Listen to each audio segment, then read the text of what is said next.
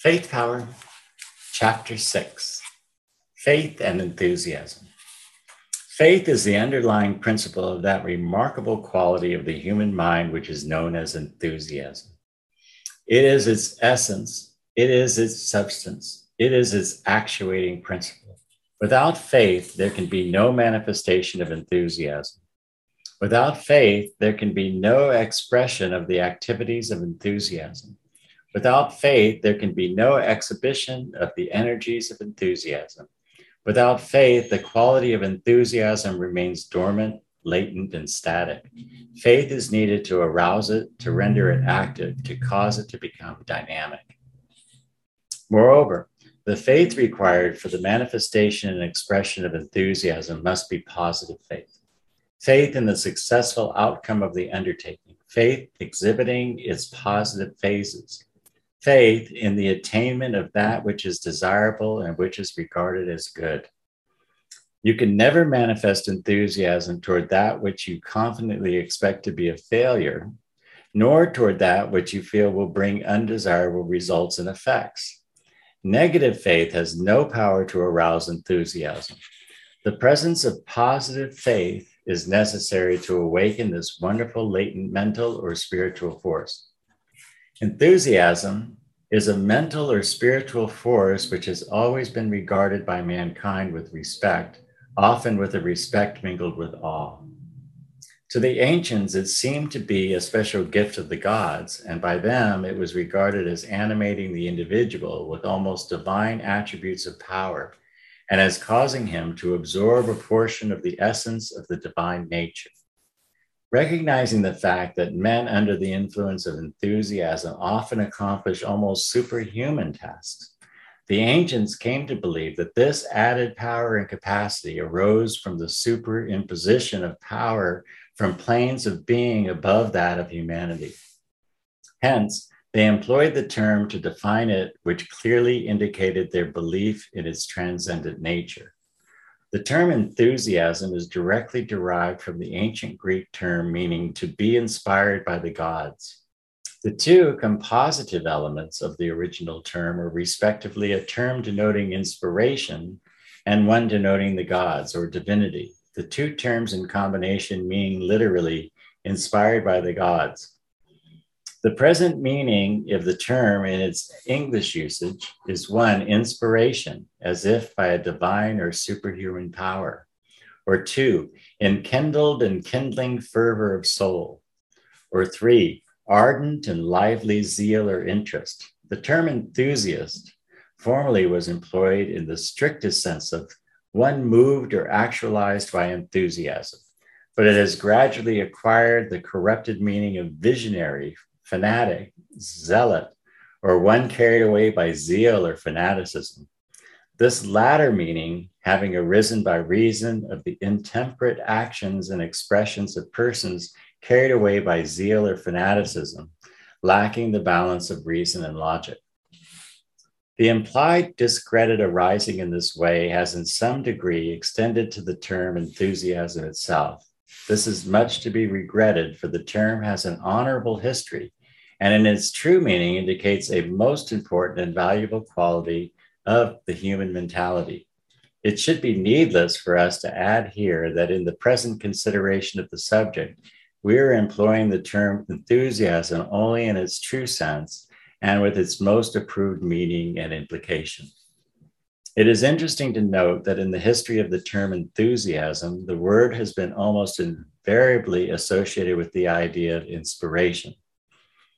The latter term originally meant breathing in, and its figurative sense, it indicated a breathing in of divine or superhuman power.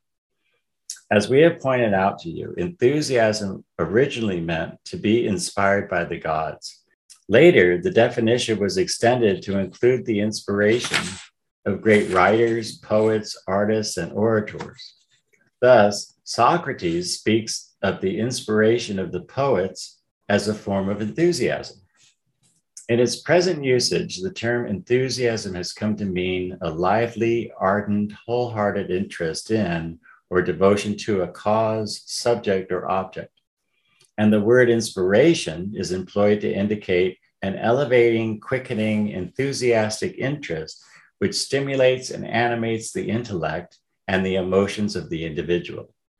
Enthusiasm and inspiration, respectively, have traveled hand in hand through the centuries. Even today, in the more or less figurative and metaphorical employment of these words, we find that the quality of enthusiasm is held to manifest and express itself in that quickening stimulation of intellect and emotions, which denotes inspiration in such modern usage. Here, the student of psychology finds another instance and illustration of the general rule according to which modern psychology employs the present knowledge of the subconscious to account for much that was formerly attributed to supernatural or at least superhuman influences and power. Enthusiasm and inspiration, which the ancients believed to be the result of the breathing in of divine or supernatural essence, or the superimposition or supernatural or superhuman power are now held to be the result of the aroused and quickened activities of the subconscious, of that wonderful region of the mentality of man from which emerges so much of the greatest importance to him. In the subconscious of man, there abide many wonderful powers of mind and will. It would seem that man has merely scratched the surface of his mental capacity and power and that great stores of power remain beneath that surface as yet untouched, awaiting the tapping of the mental tools of the individual. At times, under great stress and under great necessity, the individual seems to contact these hidden storehouses of power, and accordingly, he is able to perform work which originally is far beyond his power of accomplishment. At such times, we say of him that he is veritably inspired, and he seems indeed to have breathed in some strange, potent influence which magnifies his powers and efficiency. But the necessity over, the individual usually loses his new power and sinks back to his ordinary condition. He has not as yet learned how to maintain or retain the contact once accomplished. William James, in his celebrated essay, The Powers of Man, called attention to this comparatively common occurrence, i.e., that of the sudden inrush of increased power in times of necessity. He compared it to the second wind, which comes to a person who has overexerted his ordinary physical powers. Such person, after feeling exhausted and fatigued to such an extent as almost to be compelled to cease his efforts, when he is almost out of breath, suddenly experiences a feeling of relief and finds that his second wind has come to him and that he is thereby enabled to make a fresh start. Professor James held that man not only possesses the power of developing a second wind in physical exertion, but also he has the power of developing a mental second wind in much the same manner. He points out to his readers that often when a man is compelled to perform mental work under an increased strain by reason of unusual necessity, and when, as the result of such effort, he finds himself on the verge of complete exhaustion, then, in many instances, he seems to tap a deeper stratum of mental energy, and lo, his mind takes on a new freshness and manifests renewed power.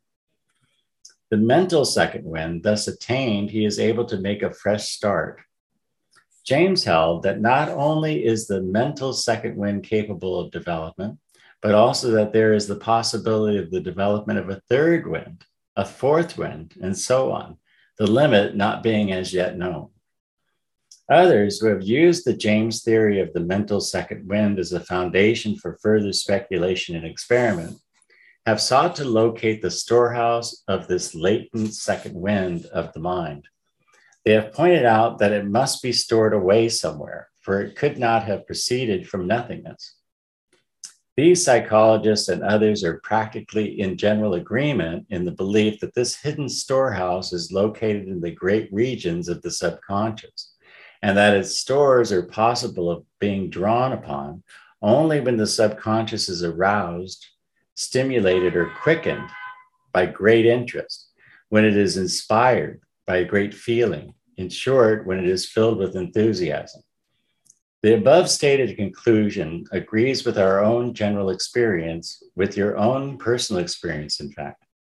You have found that when you become quite intensely interested in a subject, object, study, pursuit, or cause, so that your enthusiasm is thoroughly aroused, then there comes to you a highly increased and greatly intensified degree and amount of mental energy and power. At such times, your mind seems to work with lightning like rapidity and with a wonderful sense of ease and efficiency. Your mental powers seem to be quadrupled your mental machinery seems to have some miraculous oil poured into the proper place, thus removing all friction and allowing every part of the mechanism to move smoothly and easily with wonderful speed. At such times, you feel indeed actually inspired. You feel that a new world of attainment would be open to you if you could but make this mental condition a permanent one. This increased sense of mental power, this increased ease of mental work, and this increased capacity for accomplishment. All these are manifestations and expressions of that second wind, which is one of the qualities of the subconscious and which is called forth whenever and wherever you can manage to arouse your subconscious faculties to a sufficient extent. You will find by exercising your powers of remembrance that in the cases mentioned, you have been conscious of a greater or less amount of enthusiasm, i.e., of a lively quickening of the interest in the matter before you, and toward which you have directed your concentrated attention. This enthusiasm has so stimulated and vitalized your intellectual and emotional powers that your reserve force of mental energy has been drawn upon, and you have become conscious of an inflow of efficiency and capacity in the performance of the task, duty, or work before you. You may readily see how and why the ancients believed this to be the action of a supernatural or superhuman power, which was breathed in by them and which was, in effect, inspiration. Looking around you in your world of practical, everyday work and effort, you will see why businessmen and other men of affairs regard as an important factor of successful work that mental quality known as enthusiastic interest on the part of the persons performing the work. This enthusiastic interest in the work or task is found to call forth all the mental and physical powers of the worker. He not only puts into his task every ounce of his ordinary capacity, but he also draws upon that hidden reserve force of his subconscious mentality and adds that to his ordinary full energy. When he approaches the fatigue limit, his enthusiastic interest carries him on, and before long, he has caught his second wind and obtained his fresh start. Ask any successful sales manager for a list of the essential characteristics of the successful salesman. And on that list, you will find this capacity for or habit of enthusiastic interest occupying a prominent place. This not only because of its highly important effect upon the work of the salesman himself, but also because enthusiasm is contagious and the lively, quickened interest of the salesman tends to communicate itself to the subconscious mentality of his customer. In the same way, the enthusiasm of the public speaker, orator, advocate, or statesman energizes and quickens the entire intellectual and emotional nature, thus causing him to do his best. Likewise, communicating itself to his audience by means of mental contagion. The man with his soul of fire tends to fire the souls and hearts of those around him. The spirit of the enthusiastic leader, foreman, or boss is caught by those under him. Enthusiasm is clearly a manifestation of the emotional phase of man's mentality, and it appeals directly and immediately to the emotional nature of others. Likewise, it is clearly a product of the subconscious mentality, and accordingly, it appeals directly and immediately to the subconscious mentality of others. Its effect is characteristically animating, energizing, inspiring, quickening. It not only stirs the feelings and sets fire to the spiritual nature, but it also stimulates and vivifies the intellectual faculties. The live wires in the world of men are those individuals who possess the quality of enthusiastic interest, highly developed and habitually manifested when the occasion calls for it. Overdone, it defeats its object. The golden mean must be observed. But lacking it, the man is what is known in the idiom of practical men as a dead one. As we have previously pointed out to you, enthusiasm without faith is a mere term having no real substance or meaning, or else it is a sham, a counterfeit, a bluff, or perhaps a hysterical imitation of the real mental quality. The man of true enthusiasm does not gush, nor is he a visionary or a fanatic. These are the signs of the abnormal development or manifestation of this valuable quality. The man of true enthusiasm is characterized by his abiding faith in his proposition or subject, by his lively interest in it, by his earnestness in presenting it and working toward its accomplishment, and by his untiring, indefatigable efforts on its behalf. Faith, however, is the foundation upon which all the rest is built. Lacking faith, the structure of enthusiasm falls like a house of cards. The more faith a man has in that which he is doing, toward which he is working, or that which he is presenting to others, the greater will be the manifestation of his own powers and capacity. The more efficient will be his performance of that work, and the greater will be his ability to influence others and to cause them to see things in the light of his own earnest belief and interest. Faith arouses and sustains enthusiasm. Lack of faith deadens and inhibits it. Unfaith and positive disbelief kill it. It is clear that the first step toward the cultivation and development of enthusiasm is that of the creation of faith in the subject or object toward which you wish to manifest and express enthusiasm.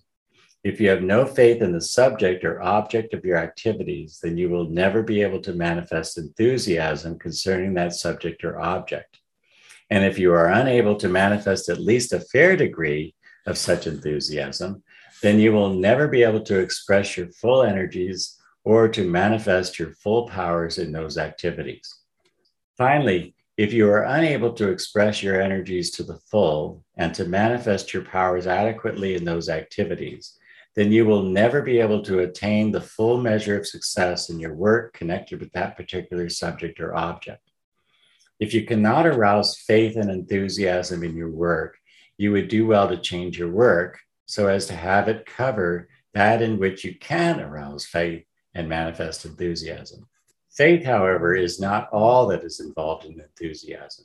Added to faith, there must be a keen interest in the subject or object toward which you have directed your expectant attention. Interest adds zest to your activities and renders pleasant the tasks which, without it, would be monotonous drudgery and slavish toil. Interest transforms toil and work into a labor of love. When you are deeply interested in a task, you like to perform the work connected with it. Interest arouses the creative instinct in the heart and soul of the worker, and all true creative expression is pleasant and is capable of affording satisfaction to the worker. The best work is not that work performed merely by the hands, nor even that in which the head adds its work to that of the hands. It is only when the heart takes its place in the working partnership and adds its power to that of head and hands that the really creditable and worthy work of the individual is performed. Interest may be aroused and maintained by an intelligent observation of the subject or object of the work. Everything is capable of arousing interest if you will look deep enough and long enough for its interesting qualities and properties.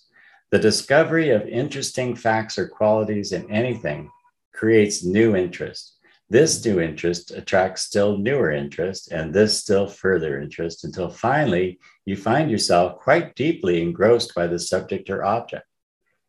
There is an emotional satisfaction in the discovery of new facts and qualities in anything under your observation. And there is a similar pleasure in discovering improved ways of performing a task. Interest developed in a sufficient extent leads directly towards enthusiasm. Interest, however, is quite difficult to arouse concerning anything in which you have no faith. Lack of faith is a negative mental quality, and it serves to deaden all the mental powers which are involved in the consideration of and thought concerning a subject or object. Still more harmful is a positive unfaith in a subject or object, a positive belief that the thing is not worthy, not good, not worthwhile, not honest, not destined to succeed, or rather destined not to succeed. Disbelief or belief directed toward the undesirable qualities or prospects of a thing quickly deaden all interest in that thing, and interest absent, the thing becomes hateful, and all work connected with it grows loathsome. Faith being absent, interest dies, and interest dying or dead, there can be no enthusiasm felt, expressed, or manifested.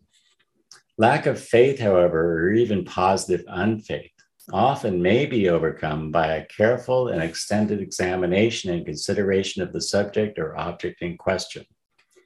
Your lack of faith, or even your positive unfaith concerning that subject or object, may arise from an imperfect knowledge concerning it. Before discarding a thing as incapable of arousing and maintaining faith in your mind concerning it, you should examine it from every angle and from every point of view so as to be sure that you really understand it down to the ground floor. Do not allow your prejudices to exert an undue influence upon you. This is a most common mistake and fault. Get your facts right before you act. You may discover new facts which will change your whole mental attitude toward the thing in question, and you may thus find a firm foundation for a new faith in it. But having observed every precaution and having tested the thing from every angle and viewpoint, and having finally come to the positive and certain conclusion that there is not and can never be any faith in you concerning that thing, then there is but one course for you to pursue. And that course is to get away from that thing as soon as you can. Do so with due regard for your duties toward yourself and to others who may be interested with you in that thing. Time and labor bestowed upon a thing to which you have no faith and toward which you feel sure that you could never entertain faith is time and labor wasted. Get out and take hold of something in which you have or can have faith, toward which and concerning which you feel that you can manifest and express enthusiasm. Life without faith and enthusiasm is a living death. Persons living that life are mere walking corpses if you would be a live wire instead of a dead one, you must begin to arouse and develop enthusiasm in your heart and soul.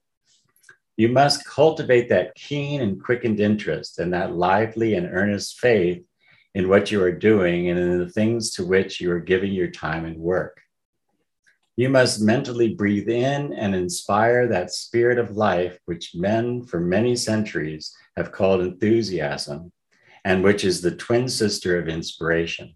Then will you know the exhilaration of that enkindled and kindling fervor of soul, that ardent and lively zeal, the mark of true enthusiasm.